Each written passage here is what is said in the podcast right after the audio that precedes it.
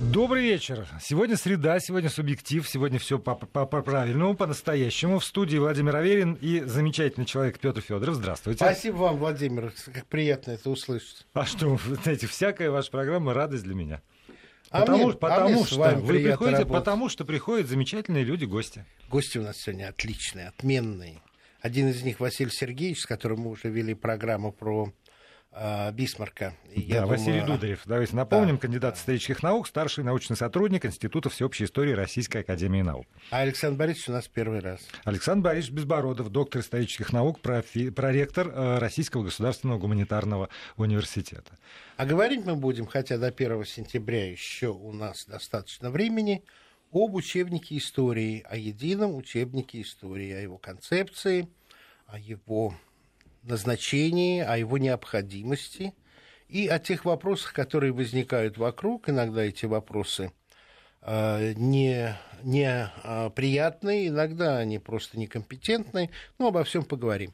Я историю очень люблю. История помогала всю мою жизнь международного журналиста. Теперь, правда, сегодня уже э, там, можно задавать вопрос. А какую из версий истории вы Вот, любите? Понимаете, я как раз об этом хотел начать, потому что это очень любопытная вещь.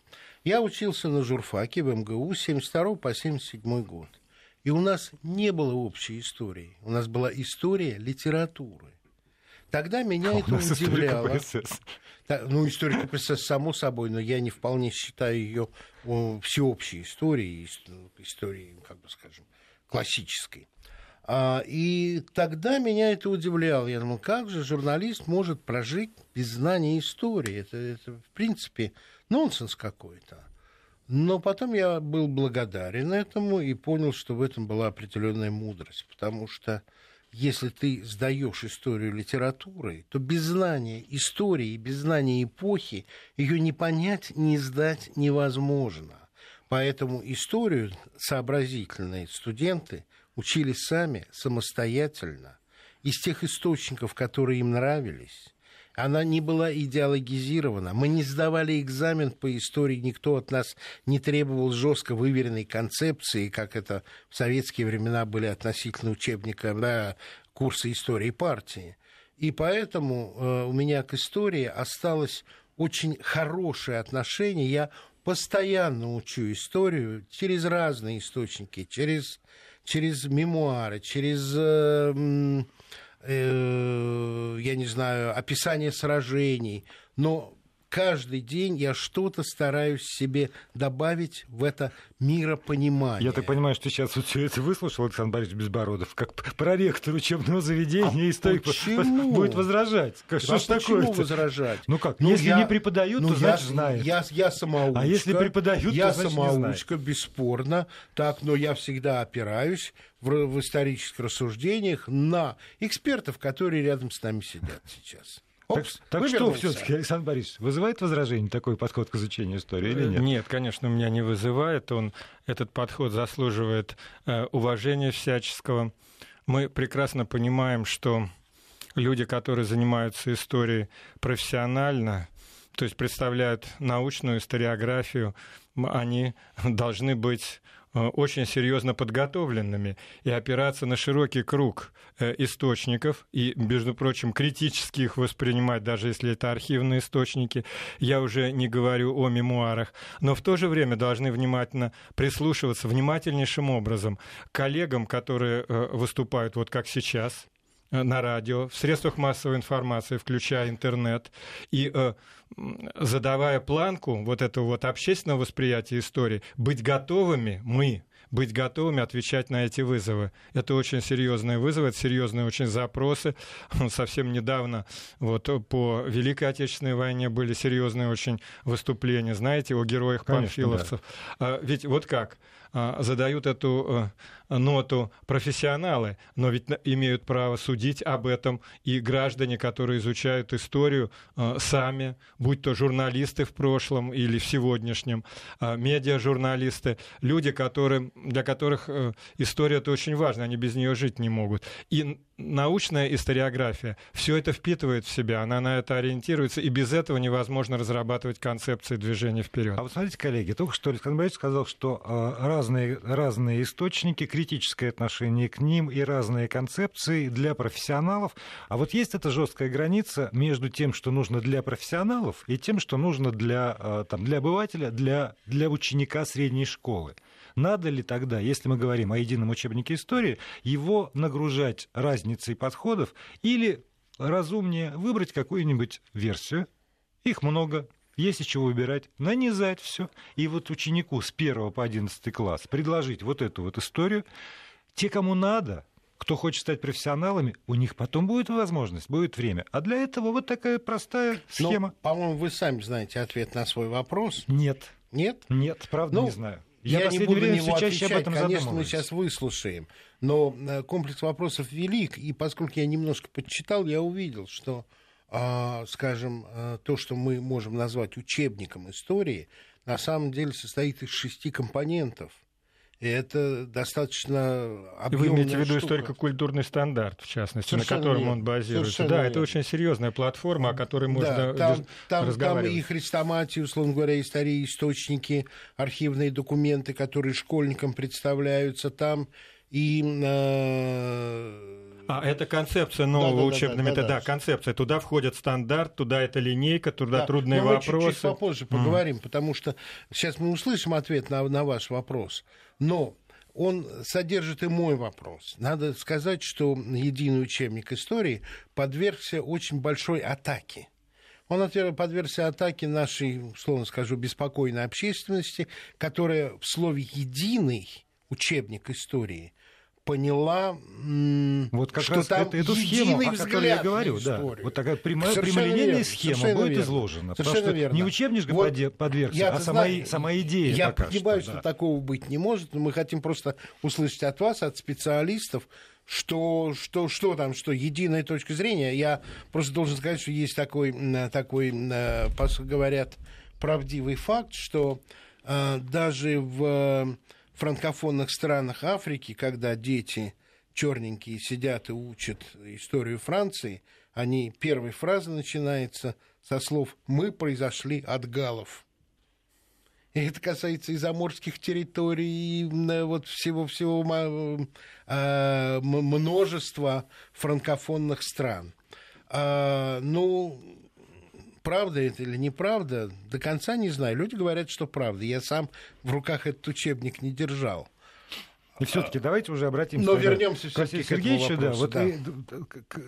единый учебник. Он чего такой? Может быть, действительно простая, понятная схема на уровне таблицы умножения. Выучил, знаешь историю Отечества. Вперед. Вы знаете, это не все так естественно против, э, не все так естественно просто. И э, ваше, Петр, высказывание по поводу галлов и французов. Мы, к счастью, от галлов не происходили, у нас другие были корни и наши источники, и определиться как раз в этом, где наша российская идентичность, вот это и попытались сделать наши историки, создав ту самую концепцию на основах так называемого общественного договора, что в этой самой концепции и прописано – естественно, она не могла э, быть воспринята абсолютно спокойно, потому что у нас история была не довольно-таки простой, и были многие страницы, которые критикуются и по сей день, и поэтому разные люди по-разному относились к этим моментам.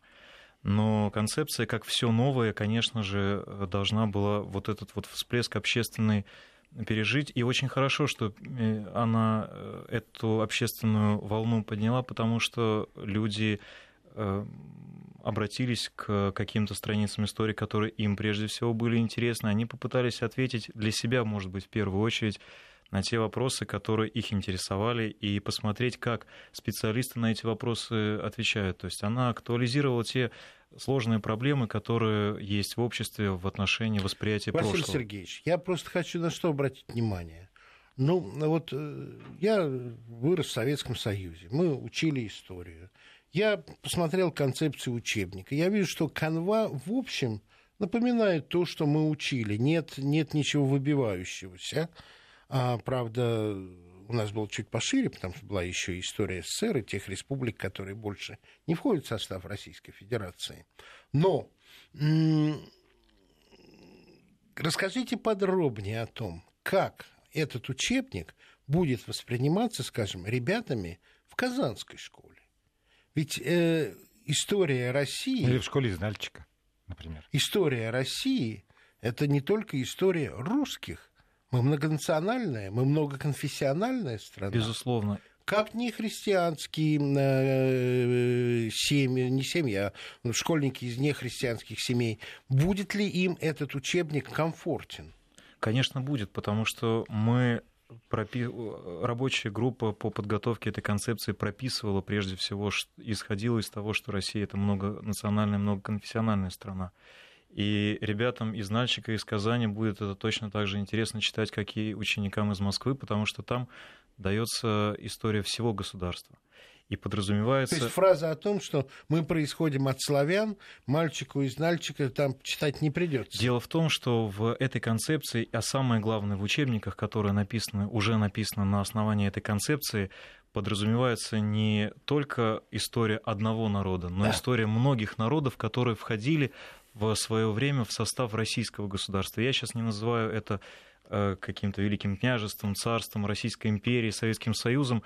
Говорю в общем российское государство как э, государственное объединение, угу. существовавшее на больших территориальных просторах нашей э, с нашей страны. И, естественно, те... Как геополитический проект. Все верно. Но Потому он... что Россия, конечно, самый успешный из известных мне геополитических проектов и показать... Ну, честно, вот не, не, не стройте так глаза. Нет, мне вот не нравится слово «проект», потому что для меня э, коннотация «проект» имеет начало и конец.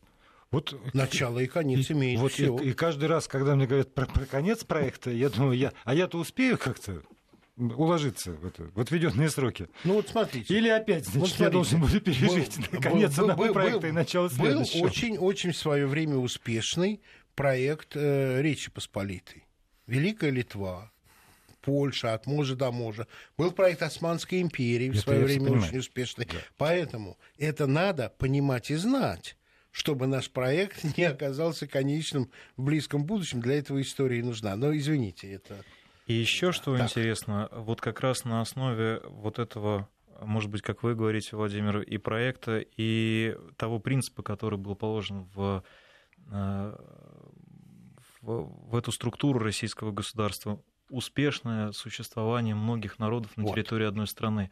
Это то, чем государство наше отличается от многих других, отсутствием вот этих вот кровопролитных войн на национальной, религиозной почве, как это было, например, в Западной Европе. Да. Это то, что нас э, обосабливает, можно так сказать, то, что делает нас уникальными, и наш опыт в этом плане уникальный. Да, но простите, коллеги, вот здесь вот я хотел бы услышать мнение, может быть, Александр Борисович, по поводу спорных моментов. Потому что, да, в итоге мы можем говорить успешный, и, там, несмотря на смену формации, длительный и, может быть, бесконечный проект России, но этапы были разные. И я почему сказал про Нальчик? Потому что, с одной стороны, никаких вроде войн, как вы говорите, таких страшных не было. Но, с другой стороны, был небольшой, в несколько десятилетий, но, в общем, сложный период присоединения Кавказа к России.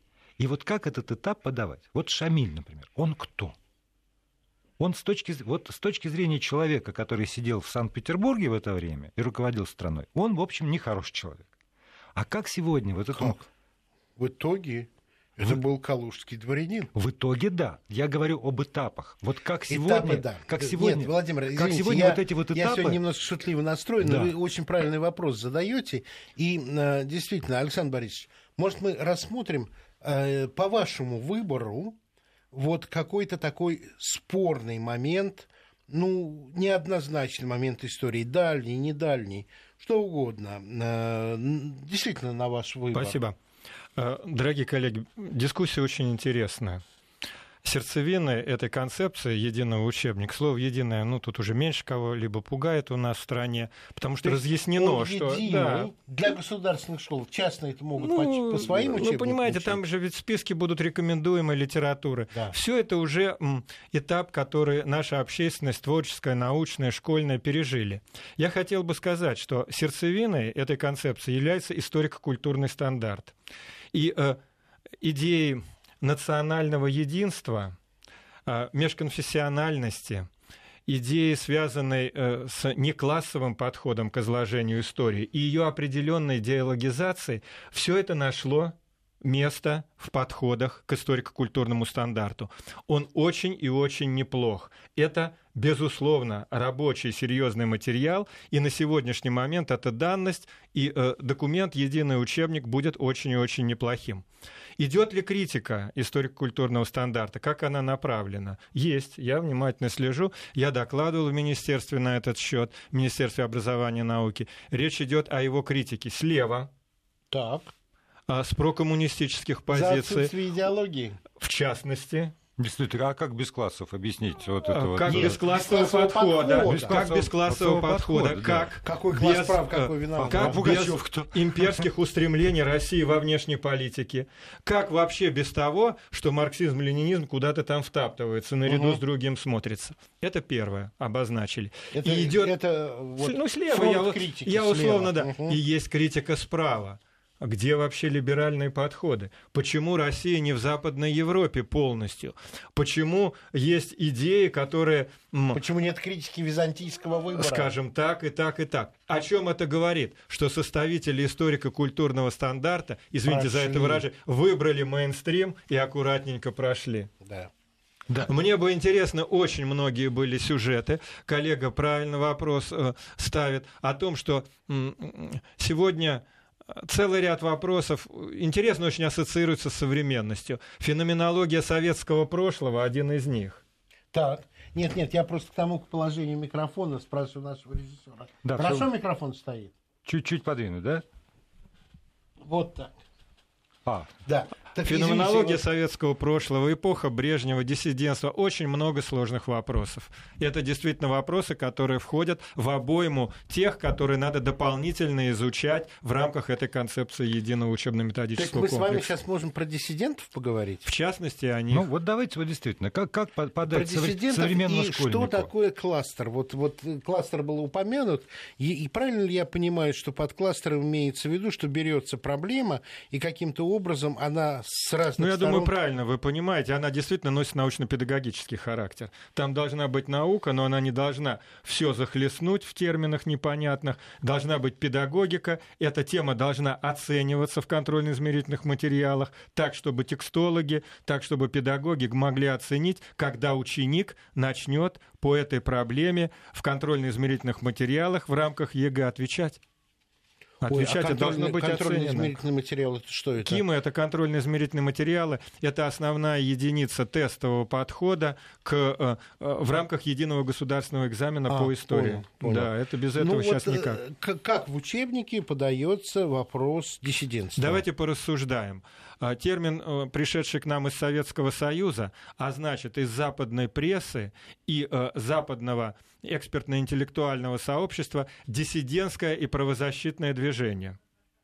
Ну, было давайте, ли это давайте движение? ставим, что по-английски диссидент э, на самом деле это раскольник. Вот э, наших староверов в английской терминологии это Russian эм, Orthodox Dissidents. Ну, или Вот. Russian Descents. Тоже Да, это, да, это да. обычное Да, да. выражение монографий э, из англоязычной, американской и британской литературы. Мы это подаем как диссидентское правозащитное движение. Движение серьезно очень сказано. Это первый вопрос. Нужно внимательно посмотреть. Три тысячи человек, я вот никак не могу больше насчитать. Три тысячи человек. Движение ли, если значительная часть их уже находится в местах заключения, как политзеки, часть в психиатрических лечебницах проходит курс на советскую власть, часть уехала, эмигрировала, а часть в стране на полулегальном, легальном, четверть легальном направлениях, положениях находится. То есть это первый вопрос. Что с движением? Как нам это обсудить? Думаю, что надо называть не движение, а надо называть аккуратнее, скромнее здесь. Это будет правильно в учебной литературе. Второй момент, связанный с тем, что правоохранительные органы, органы МВД, это спецпсихбольницы, вся их система, КГБ, политическая работа, разложение изнутри раскольников и так далее. Как оценивать эту работу? Они защищали государственность или нет? Защищали государственность. защищали, да. Они защищали государственность. Да. Вот. А диссиденты, правозащитники, они требовали на улицах, на площадях, чтобы исполнялась родная советская конституция. Требовали. Прав... Требовали. И они во многом были правы. Да. Карательные органы работали избыточно по диссидентам, безусловно. Особенно с 1967 года. Пятое управление, сначала шесть отделов, потом еще девять и так далее. Это все надо очень взвешенно, четко описать.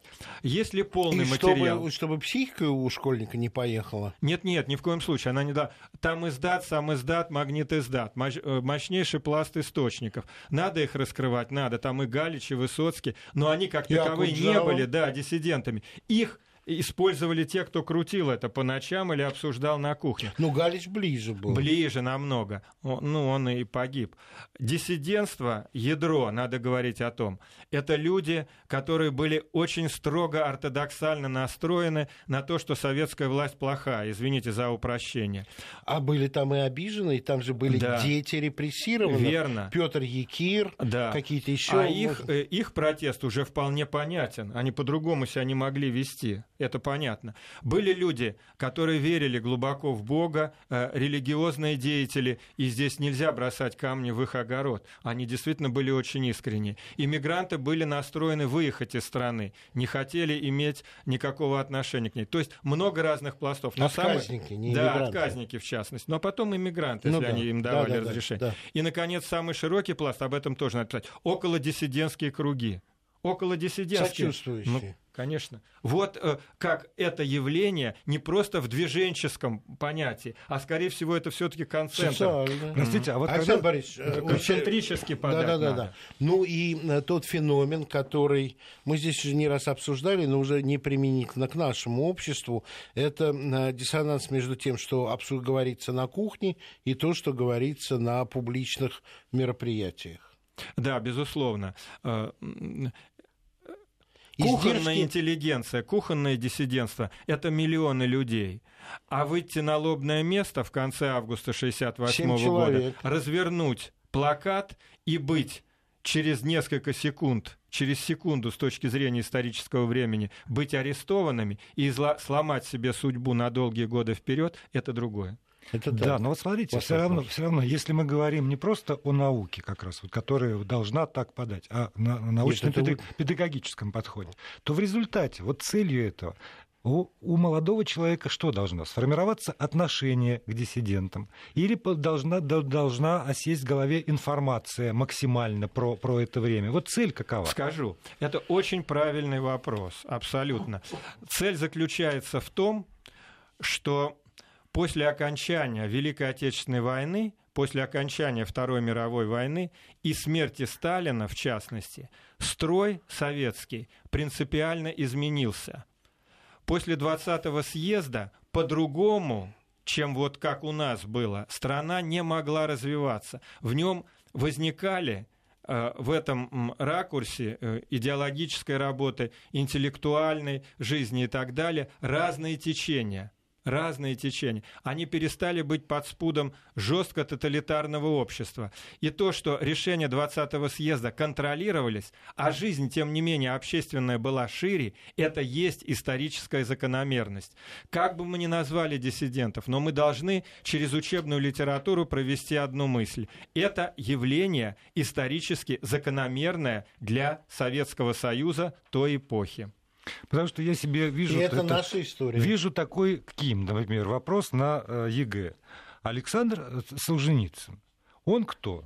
Цифра один. Плесень, как писала о нем литературная газета. Цифра два. Враг народа. народа. Цифра три. Великий русский писатель. Цифра четыре. Литературный власовец еще может Да, быть. да, философ. Вот и, и тогда ребенок вот поди выбирай из этого всего. Нормально выберет. всё в Выбери. Да. Тогда новости, потом продолжим. Петр Федоров, Владимир Авин в студии. Здесь сегодня у нас в гостях доктор исторических наук, проректор Российского государственного гуманитарного университета Александр Безбородов и кандидат исторических наук, старший научный сотрудник Института всеобщей истории Российской академии наук Василий Дударев. Говорим мы о едином учебнике истории, и все меньше он становится примитивным учебником истории, а все больше становится учебником истории, но единым для всех школ страны. Мне это кажется очень важным государственным делом по двум причинам. Первое, то, что я сейчас услышал от Александра Борисовича, мне кажется, для школьников том, тот момент, когда они получат доступ и вот такой вот инструментарий,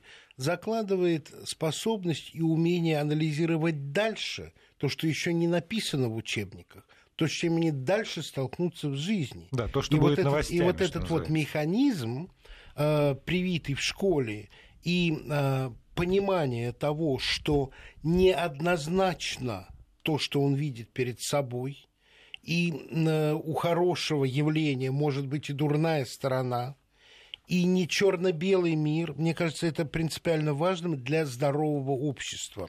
Почему? Я вырос вот в этой ситуации, которая замечательно описана Александром Борисовичем, когда на кухне мы говорили одно, на партсобраниях другое.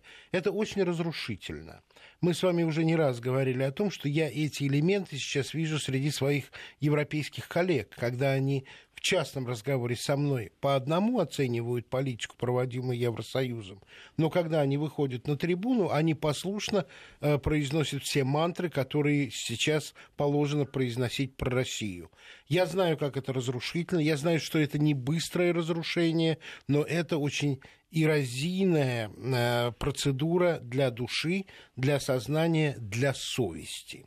И вот для того, чтобы наше общество было крепкое, для того, чтобы проект «Россия» не был конечен в обозримом историческом будущем тысячелетий, нужно закладывать вот этот вот здоровый подход к своей истории, к своему обществу, к своим э, соотечественникам, какой бы веры и какой бы национальности они не были.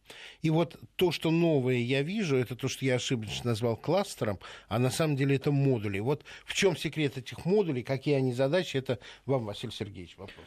Да, спасибо. Э, мы очень много с вами сегодня и вообще э, в современном обсуждении речь идет и о концепции об этих учебниках, о учениках. И э, не, не нужно забывать о том, что между учебником, концепцией и учеником стоит учитель.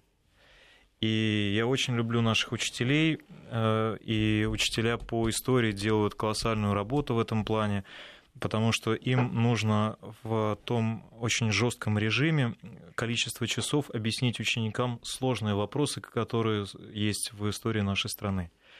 И тот аспект, который поднял Александр Борисович, это один из э, немногих, которые были определены самими учителями как трудные вопросы истории России. В концепции, которая была подготовлена, есть список из 21 трудного вопроса, по которым... Да, уч... Риббентропа по которым учителя хотели бы получить э, такую взвешенную оценку для возможности преподавания этих сложных вопросов в рамках школьных уроков. Как удалось вычислить всего 21 вопрос сложный. Было я, очень я, сло... я куда ни кину, везде сложно. Начинали с 33-34. Да, совершенно верно. Потом и... это Ужимали, да? И это было сокращено до 21. И вот кроме того, что на основании этой концепции подготовлены, уже подготовлены три линейки учебников, которые с 1 сентября будут введены в школе и будут проходить апробацию. А что значит три? Три для, ну, три, условно, три для, для шестых, три для седьмых? Или, или... Совершенно верно. С 5 по 10 класс три издательства разработало линейку а, то учебников. То есть, то есть тогда это получается три единых разных? Дело в том, что вот большая работа, большое обсуждение этого вопроса было в средствах массовой информации, вот начиная с весны этого года и немножко даже раньше, речь не шла о том, чтобы вот прямо с 1 сентября вести один единственный учебник, который будет действовать от Калининграда до Владивостока. Угу. Есть смысл создать учебник, который будет написан по единым э, правилам, тенденциям, концептуальным, концептуальным подходам. подходам, определенным в этой концепции.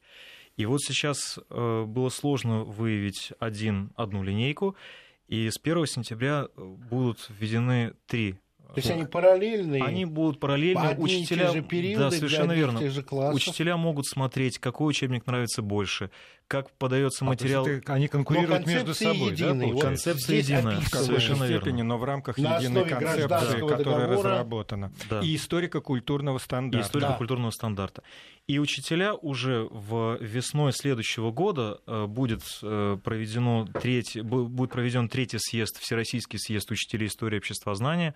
Тогда будет выбран этот самый, э, эта самая линейка, которая уже с следующего с 1 сентября будет в школах введена. Интересно. Как уже опробировано. Совершенно верно. То есть, по сути, сейчас будет конкурс. Можно так сказать. Это даже не то чтобы конкурс. э, Мы называем экспертно- это апробацией. Апробация, да, потому что- апробация через... Нет, ну это понятно, потому что, несмотря на единую концепцию, там единые подходы, есть просто разного... Есть а, региональные, Нет, нет, нет, я про, социальные. я про человека. Человек же пишет. К сожалению, Ну да. люди разного таланта. Подача Да, материала да, может да, быть. разные Согласен. Акценты, да, что верно. побольше рассказать, что можно... Да, как- хотя бы даже в более кратко. соразмеренности э, материала, той или иной части. Ну, Александр Борисович, ну давайте снова, и Василий Сергеевич, вопрос как к вам обоим. Э, Мы еще модулей должны Да-да. коснуться. Вот такой момент, как, скажем, взятие Казани. Как его подать? А В историко-культурном стандарте это все очень аккуратно подается.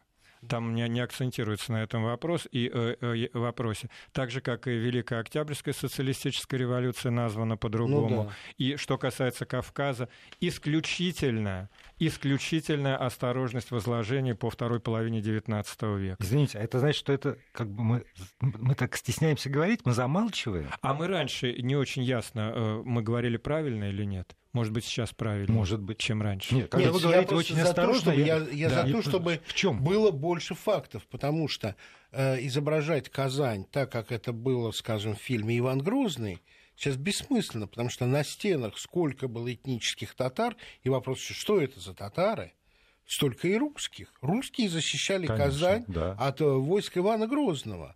Как? Почему? Ну, что? и, собственно, а то, что в Новгороде происходило Да, в это же Совершенно время. верно. Как- Вот эти факты должны быть известны, как и известны а, факты ну, внутренние, э, побудительные э, реформ и э, Ивана Третьего, который на самом деле был грозный, и Ивана Четвертого, который стал в итоге в нашей истории грозным.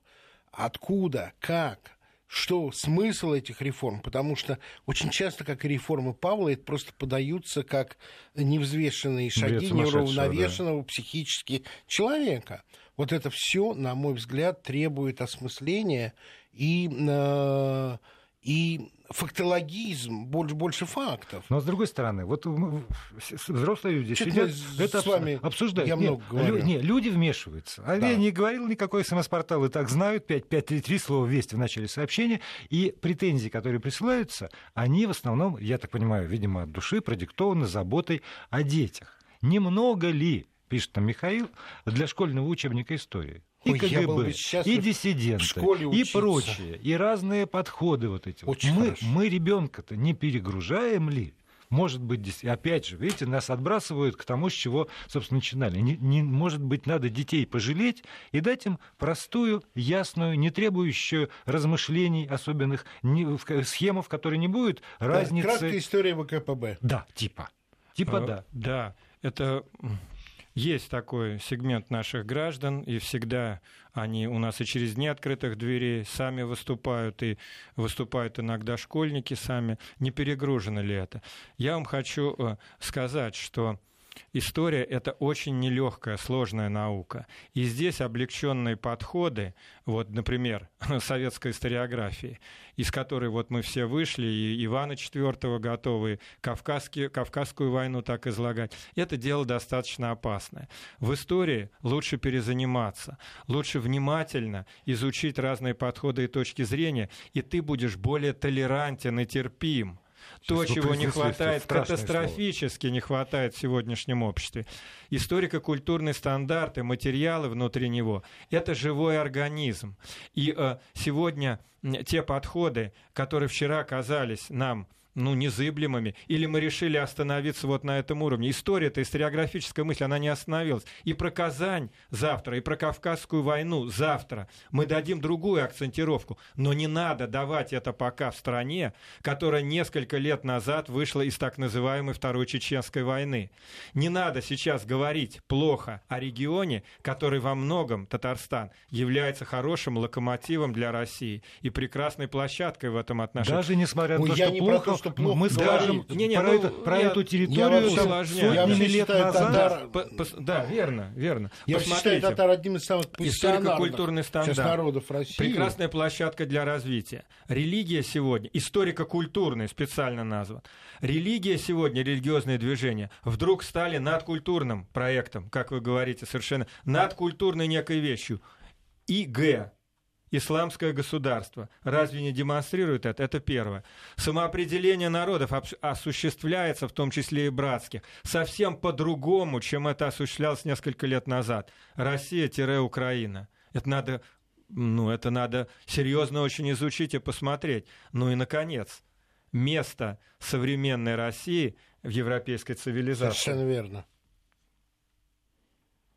Ответ, который был дан Елизаветой, не совпадает с тем ответом, который дается сегодня. Современная Россия и европейская цивилизация. Как дальше будем?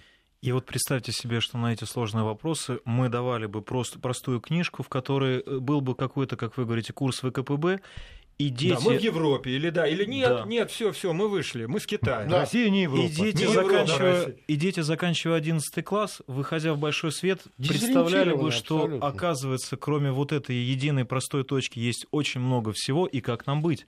Совершенно верно. Поэтому концепция и показывает э, тот э, взвешенный подход к разным, многим э, точкам зрения, которые существуют сейчас. И очень важно в эти моменты э, показать учителям, которые преподают э, вот эти сложные вопросы, то обилие э, материала, которое существует в современной историографии в рамках тех модулей, которые специально для, для них подготовлены и э, содержит ценные материалы не только по науке и по историографии, по источникам, но также и по э, методологии преподавания этих сложных вопросов в современной школе. Давайте подробности после новостей уже. Несколько минут у нас остается для того, чтобы завершить сегодня этот разговор о едином учебнике истории. В студии у нас в гостях Василий Дудрев, кандидат исторических наук, старший научный сотрудник Института всеобщей истории Российской академии наук, и Александр Безбородов, доктор исторических наук, проректор Российского государственного гуманитарного университета. Мы Всё-таки не договорили на про модули. модули, да. Я хотел бы, да, поскольку времени уже немного осталось, э, сказать вот какую вещь важную об этих самых модулях. Что Ассоциация это такое? Вот в Всероссийская ассоциация учителей истории и обществознания сейчас ведет проект по созданию научно-методических модулей Это для По- учителей. по трудным вопросам для учителей. А, все-таки не для учеников. Нет, это для учителей. То есть э, должно быть подготовлено в итоге 20, э, 21 модуль, в которых все эти 21 вопрос, э, опубликованные в концепции, будут рассматриваться и из- изучаться в нескольких направлениях. как бы хотелось угадать. Историографически, Да, ис- источниковедчески, методически. Совершенно верно. И Как, как бы хотелось хотя бы угадать что-то. Я бы начинал с варяжской теории. у нас уже подготовлено 7 модулей. Это и по образованию российского государства, Мгм. Э, по Ивану IV Грозному. Так, это, это модуль, посвященный перестройке, Так. холодной войне. Очень и важно. еще приходу к власти большевиков, национальному вопросу большевиков. А и начало Второй мировой войны? это будет, но чуть-чуть позже. И еще один модуль, э, автор которого присутствует у нас сегодня в студии, это Брежнев и диссидентское движение. Ну, мы это отчасти осветили. Это как раз. Жаль, не остается время на Леонида Ильича А Брежнева. давайте, давайте, интересно. А почему не остается? интересно, столько всего. Давайте. Да, но тут можно просто не успеть по времени. Ну, Ведь это, немножко. это стержневая идея э, этого модуля, о котором Василий, вот, о которых Василий сейчас рассказал подробно. Дело в том, что Ну, это прям как по Сталину. У нас же вот сейчас есть люди, которые по-разному очень оценивают Сталина, его деятельность. Вот сейчас в нашем обществе. Очень поляризованно. Да, поляризован. И Брежнев э, со временем поляризует, судя по всему, общественное мнение и историографическое предметное поле у нас в стране тоже. Дело в том, что существует три подхода. Одни говорят о том, что это застой. минус террор равняется застой. О, о том, что это был застой. Второе, что это была, э, что, что это была стабильность кадров. Стабильность хорошо, но там у него многие вещи. Люди долго работали, никто не боялся, ночью не вскакивал, не бегал Члены по лестной, на, на пенсию не уходили рано. Не подъезжала машина с надписью «Хлеб» к подъезду. Так, Александр Борисович, ну вот не, я не могу подъезжал. сказать у себя в редакции на «Маяке», я так посчитав кто передо мной до позиции комментатор, понял, что годам к 55, может быть, и стану. То есть 91 год вам помог? Я в Австралии был. Значит, у, меня, у, меня, у, меня, у меня резко изменился статус, когда я уехал корреспондентом в э, Австралию. Итак, ну, застой, не обо мне речь. застой, стабильность кадров да. и, наконец, все-таки проявление общего кризиса социализма, который в это время не ответили, проскочили 68 год, да. принципиально. Долина своя была кремниевая, Зеленоград 64 ну, год. Что потом случилось, что мы проскочили?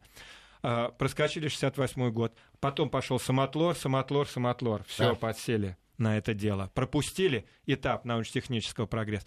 Затем случился еврокоммунизм, и надо этим младокоммунистам отвечать было новым в Чехословакии. Не ответили. Гады, сволочи, затоптали и так далее. Не ответили. Косыгинские реформы Косыгинская реформа, сам Косыгин Алексей Николаевич сказал, если будем проводить дальше, систему пустим под откос. И с 1972 года сворачиваем. Вот, э, ну, Леонид Ильич Брежнев, ну, тяжело отвечать на такие вызовы социализму. Чрезвычайно тяжело с образованием, с таким окружением.